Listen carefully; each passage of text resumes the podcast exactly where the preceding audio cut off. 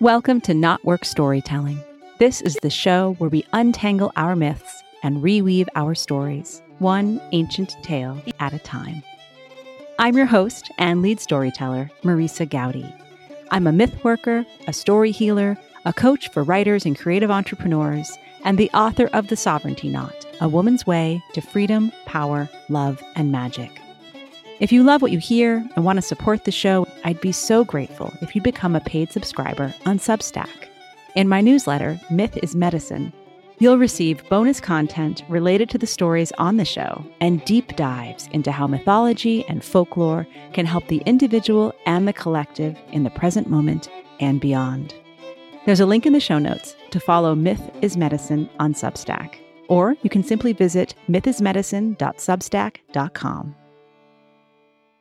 Season 4, Episode 2 Danu, Rise of the Mother. Our guest storyteller is Laura Murphy. Laura is a poet, activist, and healer from Ireland whose work centers around the ancient Irish poetic practice of Imbas Forosnai. The Fili, seer poets of pre Christian Ireland, used this practice to bring healing to society and truth to power. Though Imbas Forosnai was central to how ancient Irish society functioned and flourished, it was banned by St. Patrick and all but written out of history. Since having a spontaneous experience of Imbas Forosnai in 2013, Laura has been working toward reviving this practice within a culturally relevant, modern context. Laura's Imbas infused work has been featured in the Abbey Theatre's critically acclaimed Home Part 1, Herstory Light Shows, T.G. Ceathair's Imeall, and RTE documentary Finding Brigid. Laura was the inaugural poet in residence at Herstory, the movement illuminating female role models, and she was a key player in the campaign to make Brigid's Day a national holiday in Ireland. She's also an advocate for mother and baby home survivors. Before we explore this week's story, I have a question for you. What about your stories? Whether it's a book project that wants to be birthed, deep, authentic writing to support your business, or a personal creative project you can't quite name yet, I'm here to support your process and help you get your words onto the page and into the world. I work with folks who are writing memoirs, chronicles of the spiritual journey, and books that explore healing and the imagination, even as they explore the toughest truths of life. I support entrepreneurs, especially coaches and therapists in private practice, who wish to weave their personal experiences with their professional knowledge and wisdom. Do you want to build a writing practice and develop the ideas you know you must share? Visit my website, marisagowdy.com, to learn more about my writing coaching services and set up a free 30 minute consultation. A few thoughts before you drop into Laura's story. You may find that your everyday podcast listening ears aren't quite what you need to experience Danu, Rise of the Mother. I know that many folks have told me that they return to Laura's other KnotWork stories again and again, finding new depth with each new encounter with the sacred energies that come through Laura's words. This story is much the same. It's as much a divine transmission as it is a narrative. This is an initiation story. You'll hear the story of a young girl's meeting with a wise woman, the Bandri. The girl enters into deepest inner knowing and has access to the mystery. She is opened so that the great truths can come through her. She is invited to receive the initiatory rites of Danu, the great mother goddess of the Irish tradition. This is also a creation story. One of the great mysteries of Irish mythology is the lack of a native creation story. Such stories are at the core of most mythologies from around the world. And so we're left with the question what did our ancestors believe? Why was their creation story forgotten? Or perhaps you should ask, why was it eliminated? Laura's Imbas tale births a new creation story that weaves the wisdom of this land we call Ireland together with the cosmic wisdom of the mother of all things. At the close of Laura's story, you'll hear a gorgeous sacred chant written by Jenny Ní Ruiséil. It was sung and recorded by Melanie Taylor in the Grotto Saint Marie Madeleine in the mountain of St. Baume. One final note. In this story, Laura mentions the Bandri. This term has no direct translation in English. It means woman druid, healer, priestess, wise woman, and initiate of the earth mysteries. Now, I have a little bit of Irish, but I admit that I heard most of the story thinking that Laura was saying boundary. I think that bit of sacred confusion adds some interesting nuance to the tale, but it might be easier to follow the story if you know that the young girl is speaking to a wise woman, not to a metaphysical boundary wall.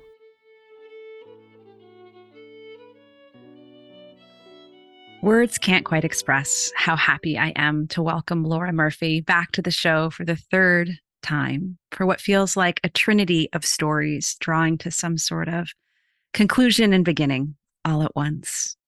So, as is our way at Knotwork Storytelling, we first ask the story to speak for itself, and then we'll dive into all of its resonances. So, Laura Fáilte, welcome back. Will you tell us a story? Fulcha Store, it's an honor to be here. How did it all begin? asked the young girl. The Bandri answered by saying, Before the beginning was the void. And what is the void? asked the girl. Attempting to describe the void does not serve, for in speaking it, we bring into form that which is formless. One must understand the void as mystery. The deepest mysteries cannot be spoken or taught. They can only be experienced through gnosis, inner knowing. The poets ever believed that the brink of water was the place of revelation. We are here at the water's edge where I will show you the way. First, you must empty your mind. Fix your eyes upon nothing. Move gently if move you must. Make no more sound than the mice make. And like a long legged fly upon the stream, let your mind move upon the silence. Feeling the cool water touch her feet and allowing her body to attune to the stillness of the silence. Her hands moved gently as if dancing in the breeze. Words wanted to be spoken. Let them flow, encouraged the Bandri. This is the divine inspiration of Imbas Forosnai. The mystery is coming through you. Allow it to speak and the girl opened her mouth. I was made into the likeness of man to satisfy what humans could not understand. You think that I am your father. Compare me to anything, it would be mother, for she is creator. But I am neither. I am the source. I am the way. The light, the dark, the night, the day. All of this, none of this. Poetry in motion, solid matter. It is a natural law that is your master. Do not bow to a man in the sky. He will judge and punish you in your mind's limited eye. Do not fixate on the fall of man. Blind faith gives no place in heaven. We are all God emanations. You are God, God is you.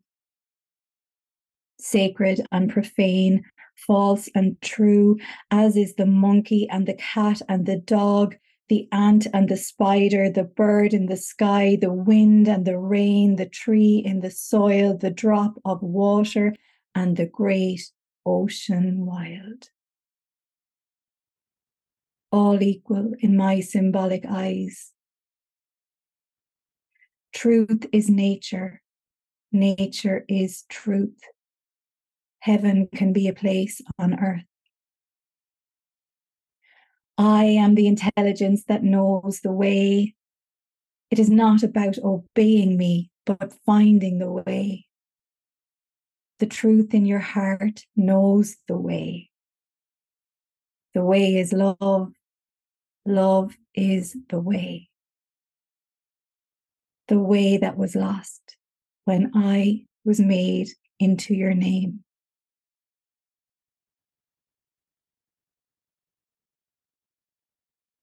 With that, a ladybird landed on the girl's hand. Bóín Dé, said the girl, little cow of God, what message do you have for me? She let the creature speak through her, and she said, I am not your father. Speak of me as mother.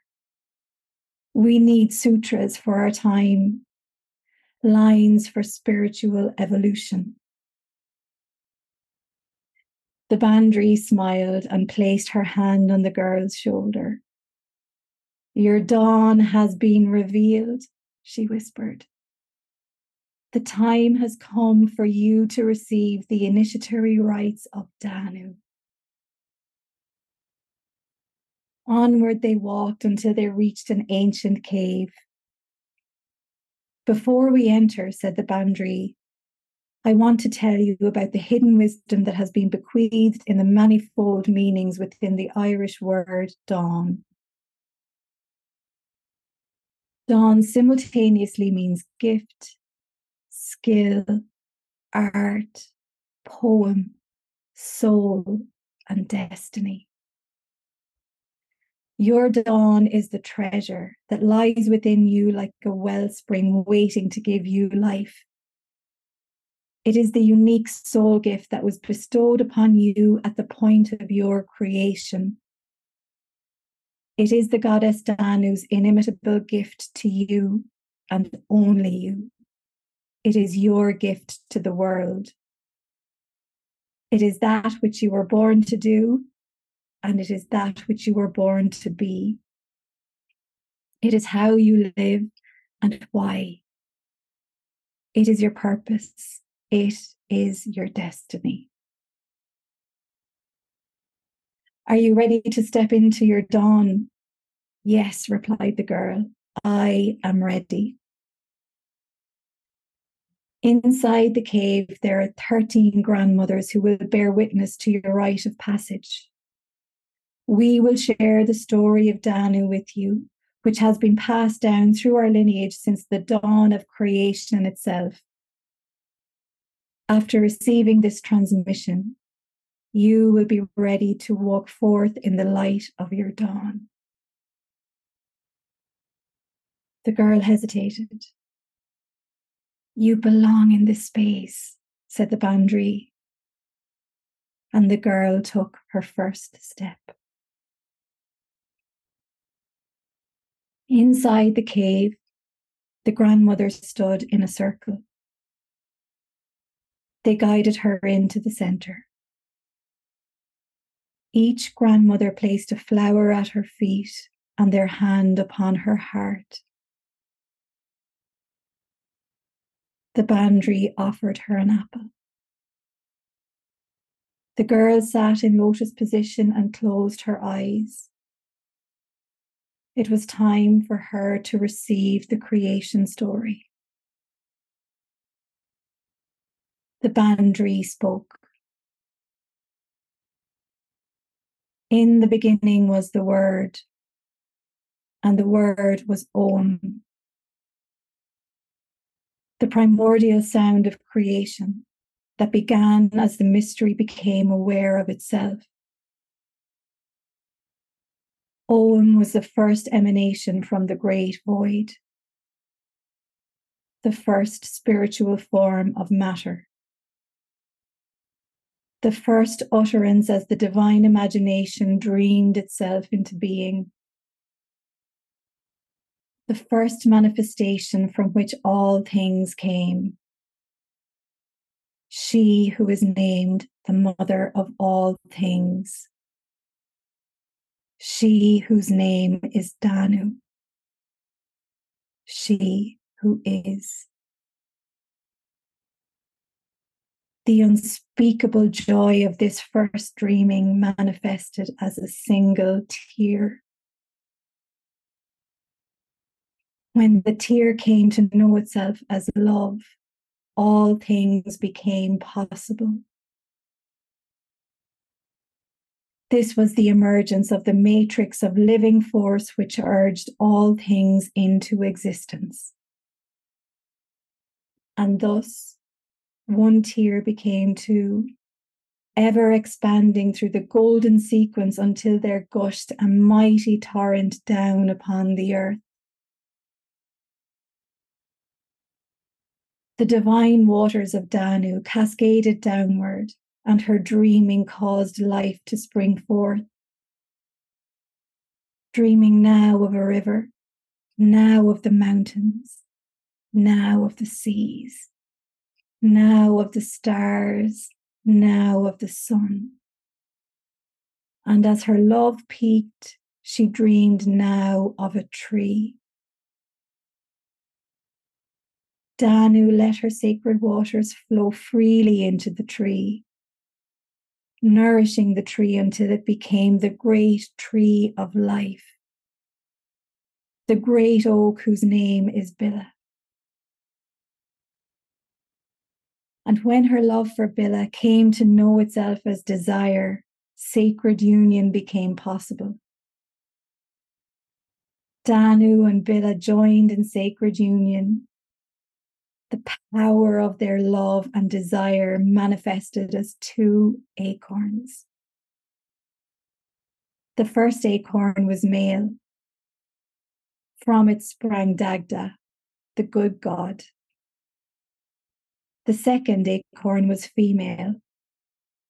From it emerged Boann, the illuminated goddess.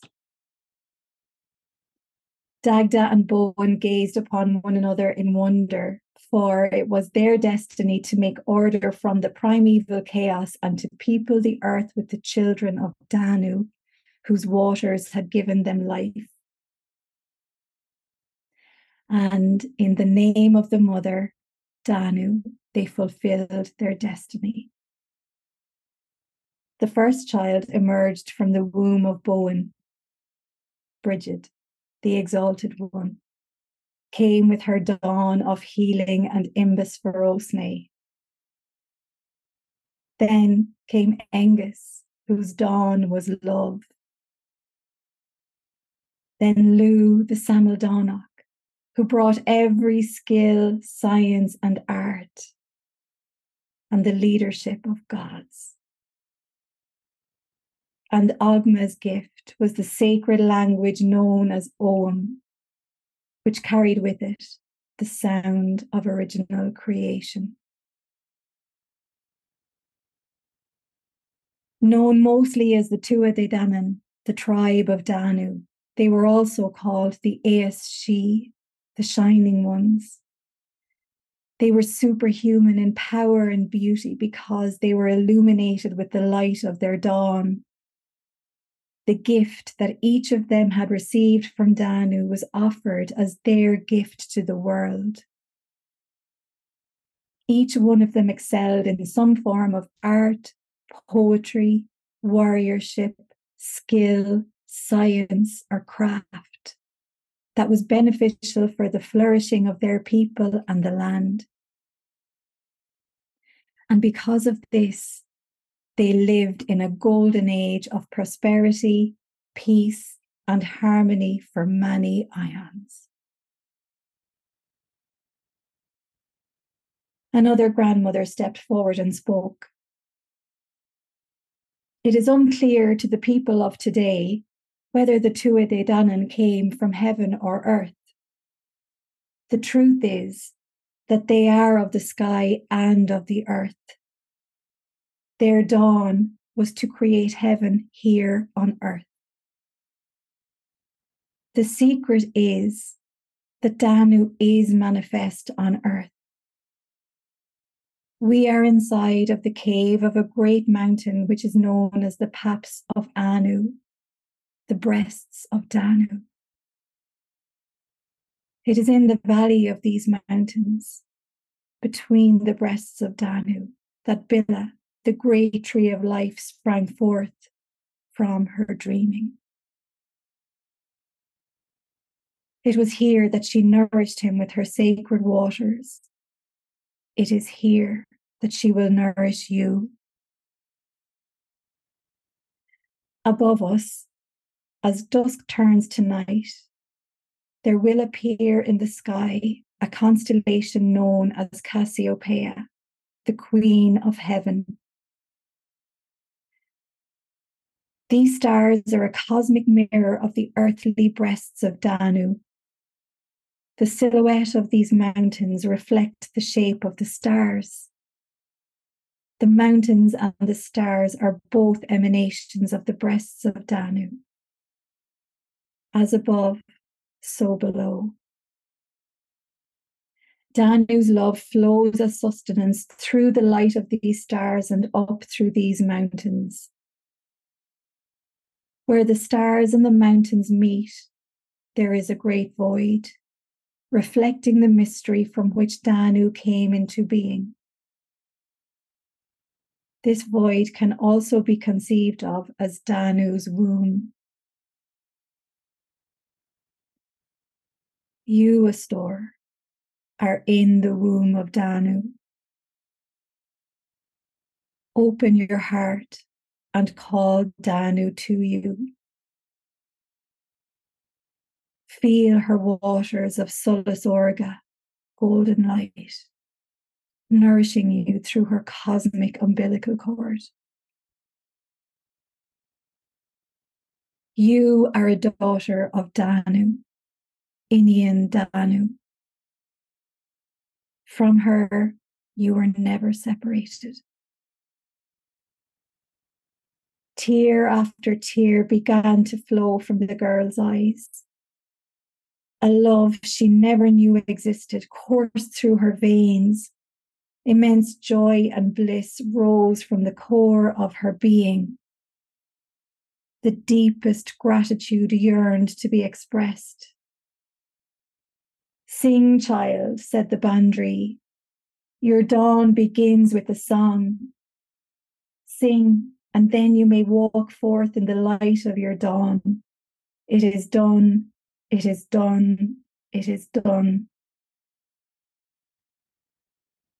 And with that, the girl sang her dán into being. Lines for spiritual evolution, sutras for our time, all in the name of the mother.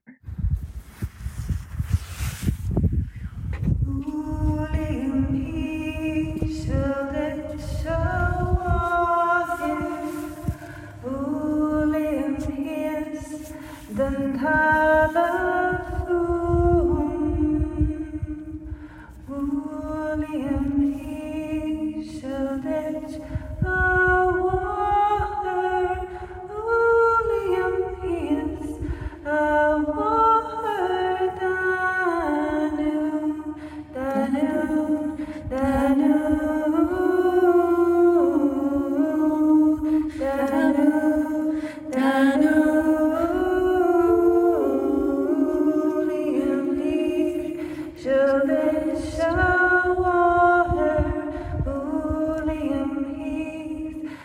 time.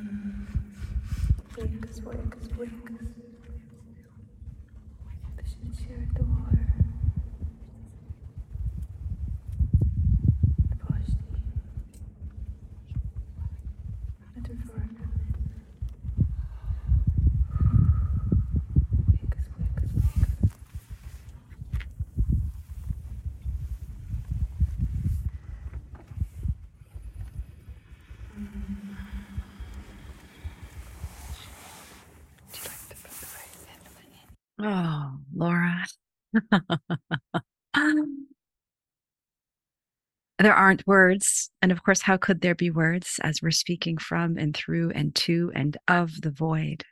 But there is all gratitude as vast as the ocean for what is an initiation and an invocation. And I feel as if all who get to hear this become daughters of Danu, and Nian of Danu, sons of Danu, and beyond all of the earthly words we use to understand male, female, daughter, son, mother, father.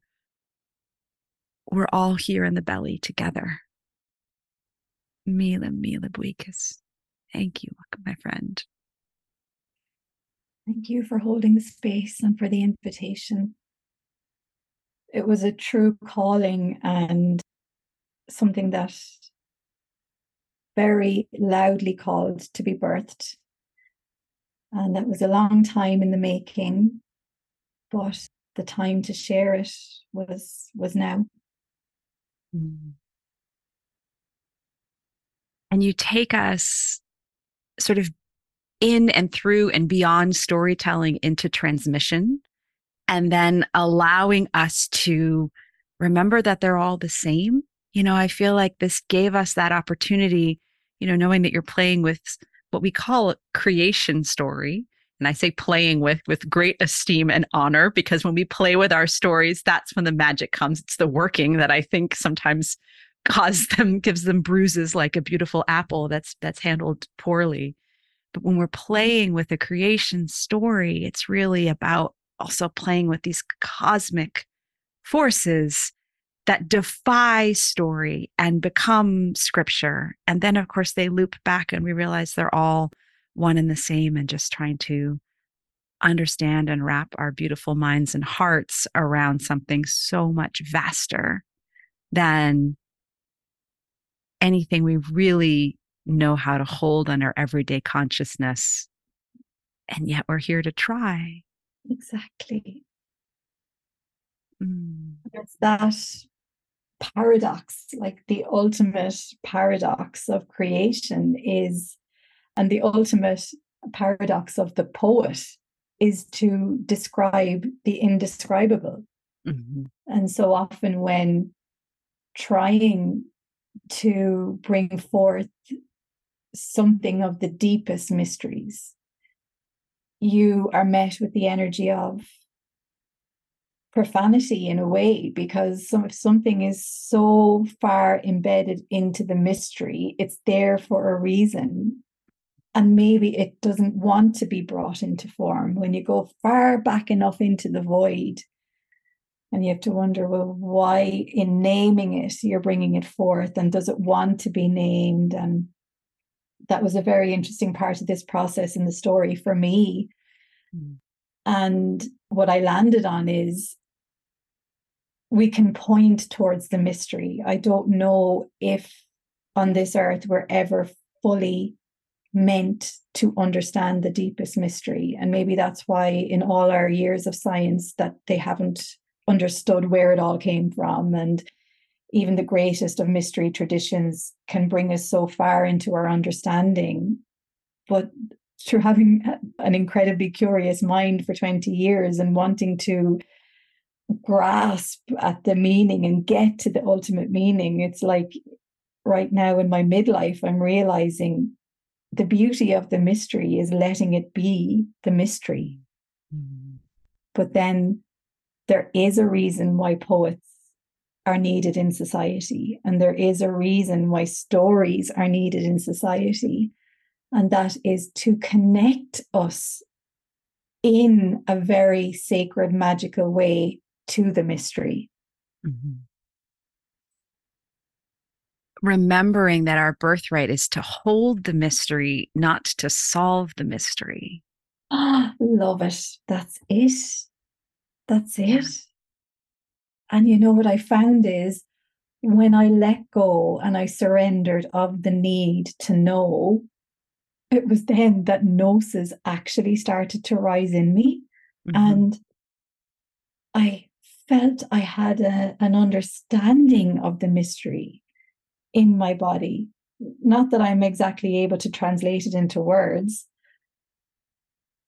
That's the message of the story that the mystery will find you when mm. you attune and you align to the earth and you align to your dán and you have devotion to the mystery and you have devotion to the the creative force that is alive in all of us that some call God, that some call the way, that some call the Tao, that the mystery can become alive within you as a living, breathing force. And you do understand the dynamics of creation. And that's how you bring forth creation in littler ways in your your life or in your work or in your dán or in your vocation.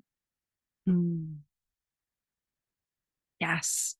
I feel like I'm in the cauldron with all of the images and all of the words and all of the you know the poets that are speaking through you and with you in this moment and I'm trying to decide where I'm called to begin. And so I, am going to go to the place that I think touched me most intimately because it's an image that I've been working with for years, but I don't think you and I have ever talked about. And those are the 13 grandmothers in the belly of the earth. That has been something we've worked on in my with in my mystery school for years and that has been the place where I go for my solace and my renewal and I'm held by these grandmothers. And then of course, here they are in your story because well, because they're real in the spirit plane, they're mm-hmm. real and they're beings that we've seen, albeit getting there on different roads, on different continents, on different islands. So, can you tell me a little bit about your knowing of these 13 grandmothers? Yeah, because in, in the conscious plane, I don't really know anything about the 13 grandmothers.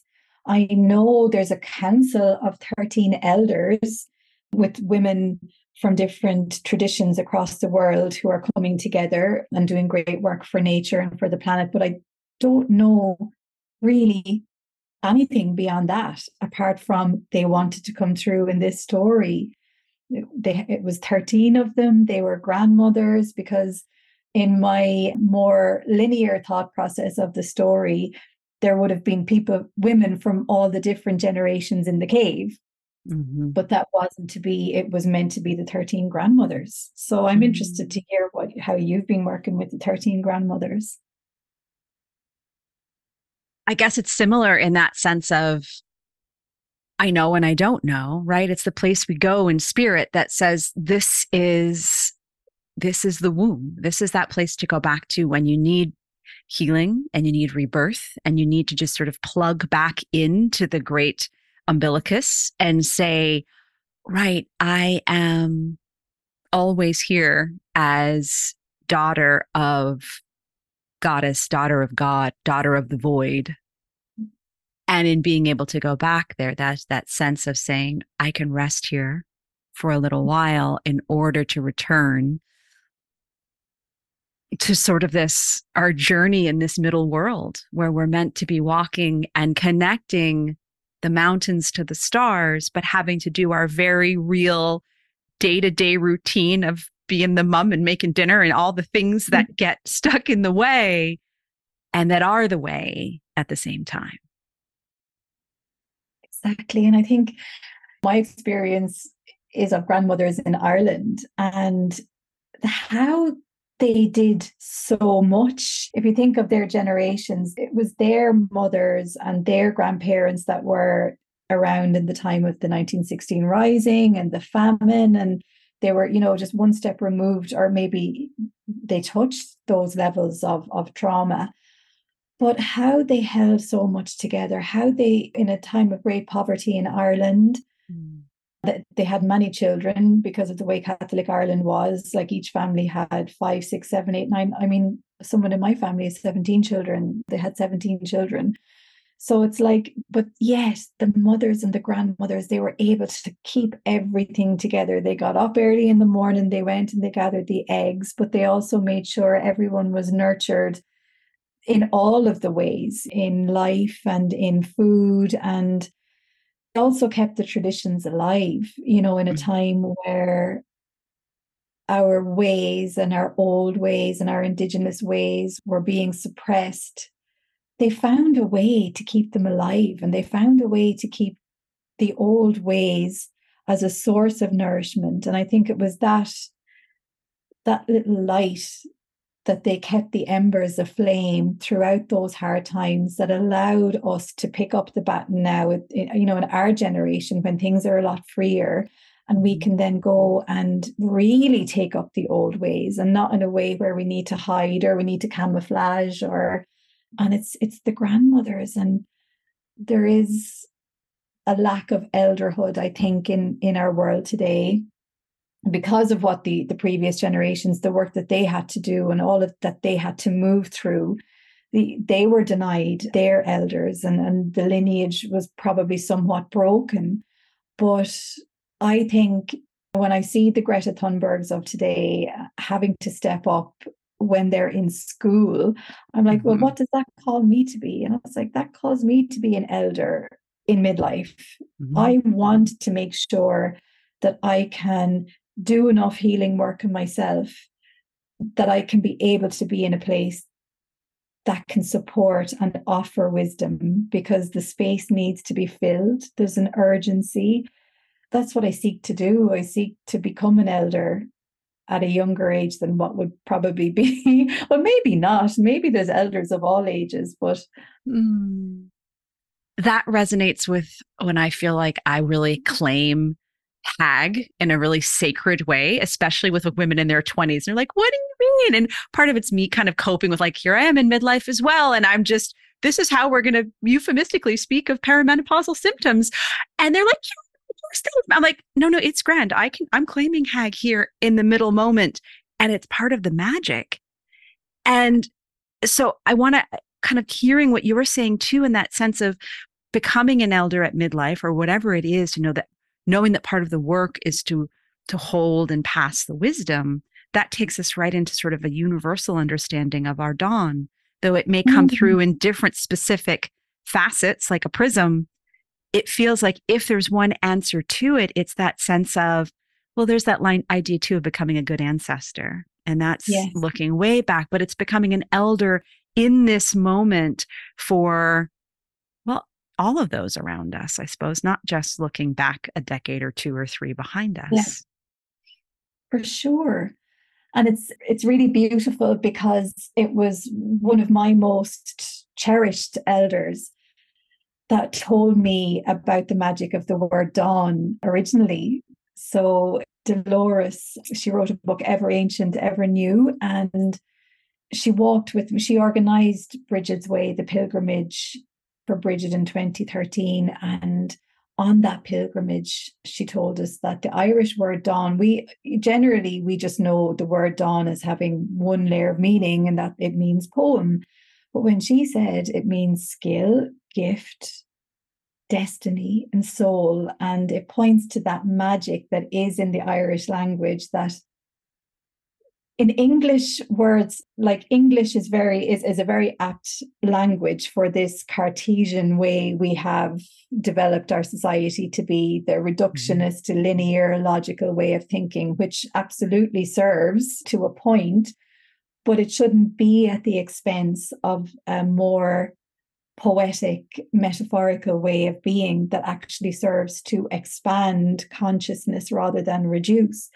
Mm. But the Irish language is a language of ever expanding consciousness. And if we take the example of the word dán, you could look on it as dán in Irish has multiple meanings, which is magical in itself. But I think the real magic is that the meaning of dán is actually the collected words. It's the meaning of all of the words together, which has no direct correlation in English Mm-hmm. But that then what that does when we we meditate on the concept of dán as simultaneously meaning gift, destiny, soul, skill, art, we bring our consciousness into an expanded state and we stretch the power of language to describe the more ineffable things And that's what we lost in English. When Irish was replaced by English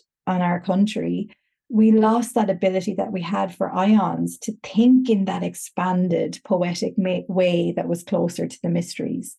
So I am so grateful to one of my most treasured elders, Dolores, for, for bringing the illumination of the word dán into our collective consciousness, really, as she has done with so many things in the Irish mm-hmm. wisdom tradition. But that's just one one example of of the power of of elderhood. In Dán, we have Danu, right? And I, I'm not sure exactly whether the scholars would allow us to make that bridge. I mean, but it's right there. There are there are three letters that are very powerfully in common and the vibration is certainly there, even if there may be some etymological variances coming through, because there's just so many streams coming together, which of course is straight from the Irish tradition as well, that many streams of wisdom come together to create something powerful and vivid and new that emerges into this world. Absolutely. But I think you're spot on. And that's my theory is that that's, of course, where the word dán came from. Danu it's my understanding that that's why the Tuatha Dé Danann were called the shining ones. Mm. Because they shone from the light of their dán. They had no obstructions to the dán, their dán that we have today. You know, it's it's we're we're so bound by the constraints of society. We need to earn a living and our dáns, if they're unconventional, we don't have the freedom to be in our dán. And I mean, in Ireland for so long, even as much as Ireland cherishes poets, if if you emerged in your world as a poet, it's like, well, who does she think she is? You know, it's that Irish begrudgery thing that that mm-hmm. everybody experiences. So it's like there was a, a trauma in our country that blocked us for so mm. long from being free to just be who we are, because that's what our mm. dán is. Our dán is just simply who we are naturally. Mm. And while I had an understanding that I had a gift of poetry and a gift of healing from maybe age 13, I didn't fully understand how it could be an embodied vocation or I expressed my dán in isolation for a long number of years. And what I did was I sought to put validation on it from the, the conventional world. Like I didn't go public with my ability to do hands-on healing until this is my thought process, until I could put the scientific understanding on it. Mm. And in ways, it was really good because I dedicated myself over 20 years to understanding all I could in the academic realms of poetry and mythology and, and everything in the scientific realms for healing. But then you get to a point, and when when you do start to get some level of wisdom into your being, you realize the limitations of science and the limitations of a reductionist way of thinking and then you you you find a way to actually to merge the two. But ultimately the the, the wisdom is that you don't need validation mm-hmm. from science or from anyone. Your dán is just what is there naturally. And if you have passion and you want to find out more and you want to excel and you want to bring it forth in a responsible way like I did with healing. I mean, healing is is big work. You don't want to be doing it in a way that's irresponsible or not trauma informed. So I'm very thankful to my logical self for that. But also I'm very thankful now that I got into a space where I realized I I don't need permission from anyone. I don't need to be blocked from the voices of people that you know you can hear well who does she think she is or whatever you know it's time now where like the Tuatha Dé and we all have something to give to society. And we're not going to get out of the mess that we're in unless we're all free to let our natural skills excel.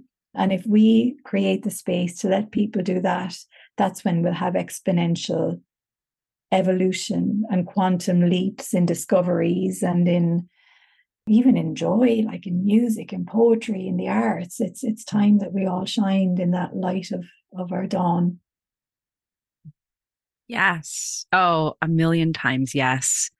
What I'm hearing and what you're saying, there's so much there, but we get caught in the sense of, you know, well, revelation was allowed in the book of Genesis and poetry was allowed in Yeats. Oh, and maybe in Heaney, you know, he's a bit more recent, but you know, those are our dear departed poets who we keep on the shelf and bring them off and say, thank goodness they were able to channel this this wild yeah. madness in. They got to live the life of a poet. So, yeah. how's your training in STEM going, dear? Has the engineering program going well? Good.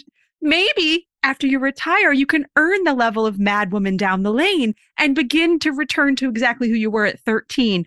But Jesus, wait 50 years and make sure that you've earned enough money and enough esteem that it will be allowed. Yeah. Yeah. And it's, of course, a radical act to say, Thank you. I see you, modern world. And mm-hmm. I respect all of your innovations. We love automobiles and airplanes and the things that connect us across the miles. And what if we don't have to wait to channel it through and to call it in and to become not the poet on the shelf, but but the poet in the living room, right? Which is, I feel like in so many ways, the work that you have embodied in emerging to say, here, this is this is poetry alive and breathing and shifting and holding our world in this moment and not mm. in some past tense or in some future hope. Exactly. It's here and it's now. And it's a response to the urgency, but it's also a response to the higher nature of our humanity. And, you know, we're bombarded with all of these images of lower nature living, you know, in wars and in the far right and all the rest of it. But we must remember that there's a significant wave of evolution happening in society now, and we see it coming through in, in the younger generations and and the proliferation of people who are living in their dán. I mean, Instagram is such a wonderful space for connecting people of unique interests and and there's yeah, there's a beautiful wave happening amidst it all. And i think it's it's it's really time to um to ride the wave and to have the courage to do whatever healing is needed to be able to express your dán. Because i know for me there was a significant amount of healing i needed to do in the areas around self-worth or even just from from traumas that we all pick up along the way if we go out into the world and we become more visible or we we become more powerful in how we express our skills or our talents it's going to bring things into focus whether it's in your own psychological space um, or whether it's in public. But the responsible thing to do if if you are focused or you do feel it's time to step more into your dán is to see to your own healing and mm. and see to the parts of you where that need love or see parts of you that are maybe acting out of shadow or that's where the gold is you know it's it's like what campbell said the cave you fear to enter holds the treasure you seek that's all part of dán activation. And when we speak of our dán, or we see people releasing a video of music or poetry, or we see someone stepping into their dán, and it all looks so shiny and wonderful and coherent. And but in my experience, the process can be so messy, and it's like you do need to go into the dark, you do need to go into the cave, and definitely my process of awakening my dán was anything but shiny and mm-hmm. coherent and luminous throughout the process. It happens, but uh, it's yin and yang. oh, Laura, we could sit here all day and just keep looking through the layers of our own experience of all these of the stories itself but i want to just ask you if there's any pieces of the story that you want to to really call to call in and to and to highlight in terms of what felt either most powerful as a transmission coming through or pieces that you're really sort of saying ah when i told that tale of danu it was this image that really shone for me yeah i think it's the amazing thing in, in, in our whole canon of mythology is that Danu, I think, is mentioned about once or twice. Mm-hmm. Right. In, in, in Cormac's glossary, she's mentioned as the mother of all. And then that's kind of it. And I think there's another place where she, in the in the book of invasions, she's mentioned as Anand, which funnily enough in Sanskrit means bliss and means joy. Mm. And that's it. So you would wonder why, if the Tuatha Danann are the great beings in our mythology and, and the, the, the beings who are associated with higher consciousness and and, and all of the, the poetic mythology that comes down, and that they are people of the goddess Danu. How is it that we have that one little piece from a medieval manuscript that's written? So that was the challenge, I suppose, in writing. It felt, as with the story of Boann and Brigid that I, I shared here in the other podcasts, the gold in those stories was the bringing forth of that which had been suppressed about the divine feminine in, in each of those cases. And it was the same with Danu, because I figured she must be of eminence, the ultimate preeminent goddess of our mythology, if the people of the, the Tuatha Danann are the people of the goddess Danu. So it's very important, I think, that her place, her preeminence is understood and the true meaning of her archetype or the true energy of her archetype is understood. But the the challenge is that her archetype goes into that uh, space of the void, which moves into that kind of ineffability that we're talking about. And I think maybe that's a lot of the reason why patriarchy ended up dropping her, A, because of her power, and A, because she was, her archetype was the ultimate origin of creation, but B, because the mystery was so difficult to to understand in a linear way of thinking. But I think as part of our evolution, part of our understanding of the mysteries because there are mystery traditions so many mystery traditions the world over that have secrets that kind of that are hard to access now. But the thing is because we we have gnosis ourselves we have the ability to understand the mysteries. And that's what that story points to. It points mm. to the time has come for us not to be spoon fed the mysteries from dogmatic traditions the time has come for us to awaken to our own innate understanding of the mysteries, but also leaning on the golden nuggets that have been left by our ancestors. And. I suppose that's generally what the point of the story was. But I think a key point in the creation of the story that was fascinating for me was the discovery that Danu was connected with the, the constellation of Cassiopeia because again because there's only one one thing one or two things written about her in the literature and then even in the landscape you know where we have the Cailleach emanations everywhere in Ireland or we have Boann and we have Brigid everywhere Danu really is only in one place mm. for, for someone who was obviously the preeminent goddess she only appears in one place in Ireland that we know of that that meant that the memory exists and that was the paps of Anu, the breasts of, of Danu in Killarney.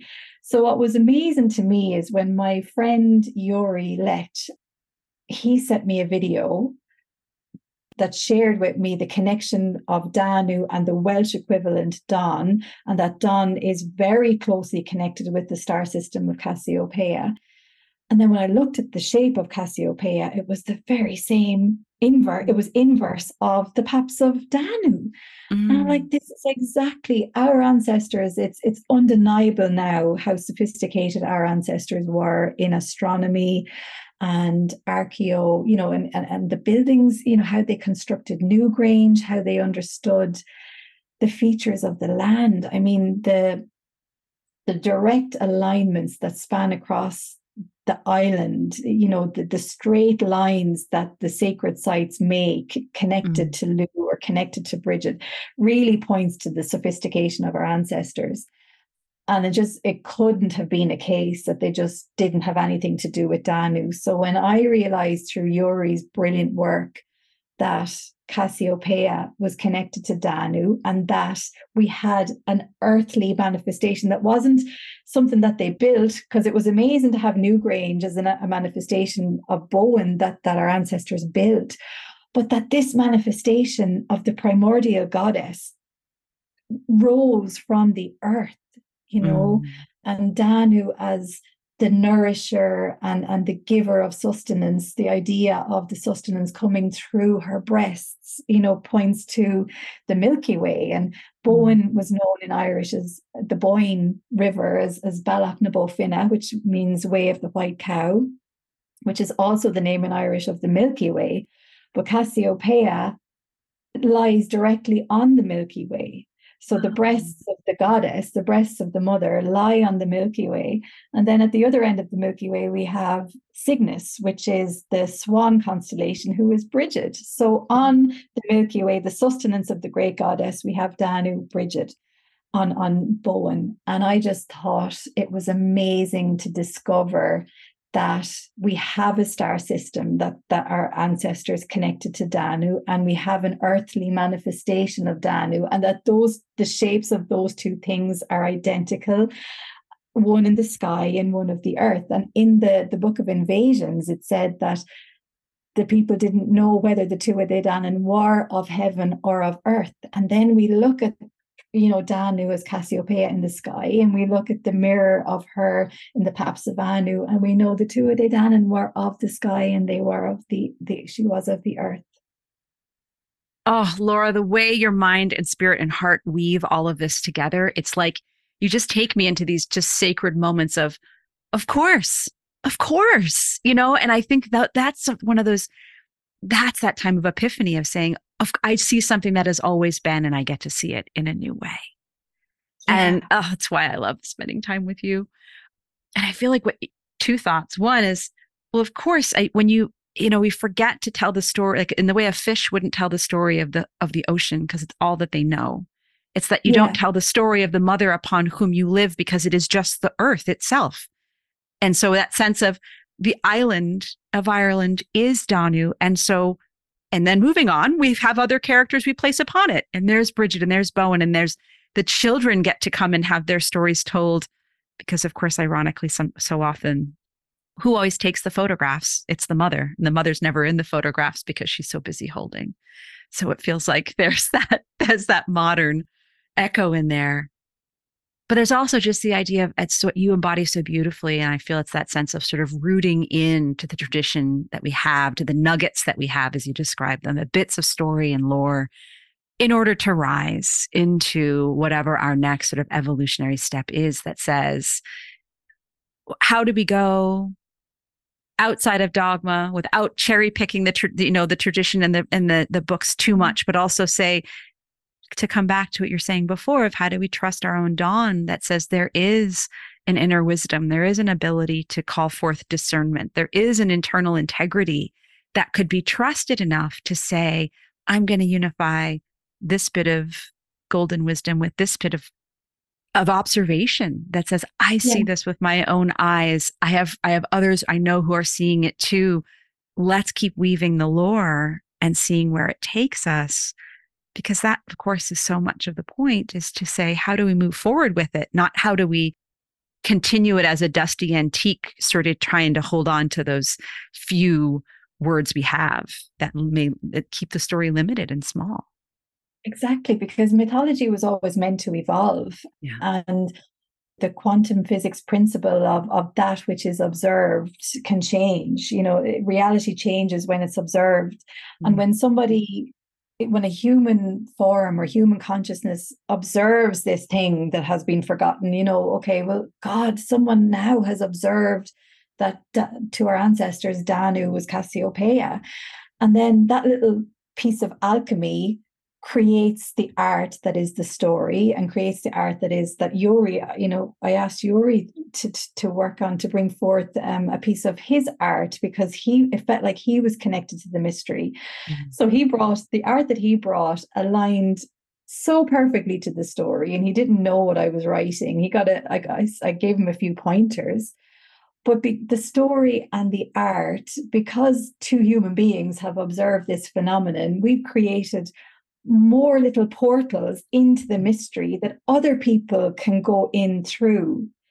And that's what keeps the mythology. It's not like rewriting history or revisionist history it's it's it's about bringing it forward and and making it all relevant and evolving evolving understanding through gnosis because at the end of the day it's like it's not about whose truth is the truth. It's not about whether islam had the truth or christianity had the truth. We're at the point in, in our, our evolution where we just need to really realize that there is one perennial truth and the laws of nature are the laws of nature. And the truth that is going to bring us forward is how clearly we understand those laws of nature and how we can work with the laws of nature. And that truth doesn't belong to any one person or any one dogma. And the beauty is that now we're realizing that each individual person has the power to bring forth an alchemical observation that will bring humanity forward another way and will leave mm. a golden breadcrumb for those that follow. I mean, I've in the story I've weaved in inspiration I took from Peter Beresford Ellis's story of Danu and Bile. I weaved in Yeats, I weaved in AE, I weaved in John O'Donohue, because I don't want my poetic voice to appear as if it's the one that knows. Mm. I want my poetic voice to honor those wisdom keepers and wisdom openers that came before me. And mm-hmm. I want to honor the archetypal intelligence that runs through us all. And I want to honor that truth, which is the truth, which doesn't belong to any one small, limited mind. I want my poetic voice to leave mysteries for the people coming behind us mm. to bring forward. Yeah. You know, and what you say, it reminds me too, like as we look back to the multiplicity of ways to to God, to the divine that were found across cultures, across time, you recognize that that's because people were channeling in their understanding of what evolution meant, what the, the meaning of our lives on this earth meant, based on the shape of their own land, based on their own divine guidance. Yeah. And they weren't worrying about whether or not it was scientifically proven. Like just the sense of because we have all these multiplicity of ways says it's because we were here to innovate and to call it through our own lens and our own mesh. And so, this obsession we have in this moment with saying, well, we have to make sure we follow this tradition to the T and make sure we don't appropriate or or pervert or change in too many ways and get into, you know, unverified personal gnosis. Mm-hmm. That's what the human creation and innovation has been built on. Both that sense of those who do it by the book and then those who mm-hmm. say, but what if we add an appendix to the book and what if there's a hidden apocrypha of of what you forgot was in the book in the beginning and we just keep innovating. And I feel I feel like that's sort of a half-baked thought, but it's one of those things that just sort of is yeah. coming in of like when we get too trapped in our minds that say we must do it right or that we must yeah. honor correctly or that we in that desire to to have more ritual in our lives to have more of the sacred and then you know i could speak from my own sense of here on turtle island here in this in the states where i was given sort of a I guess, a watered down American version of Catholicism, and that, that even the family lineage stories would really come through only very lightly because everything had become mixed and Americanized. There becomes that longing and need to go back to something ancient, go back to something that would have come before and been held by the ancestors or just by other wisdom keepers. And yet also knowing there's that moment of saying, but I, I have to innovate here where I am right now. I'm on the lands of the Lenape people. I'm I'm in Esopus. Like who were they? How do I call in the, the the two greatest forces that are within me, the lore of Ireland and then the land that that's called me to to be here and to root in. Mm-hmm. Mm. It's a touch. It's my open question. I'm living, but I just I thank you for giving me the space to continue to just weave with it and be with the tangle of it.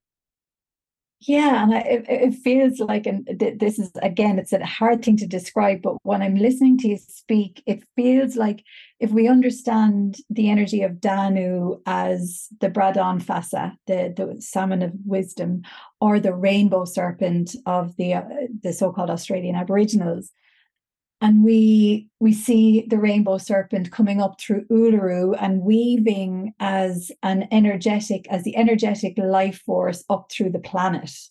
And we we see her creating the song lines and the ley lines of energy through all the different countries but also through all of creation.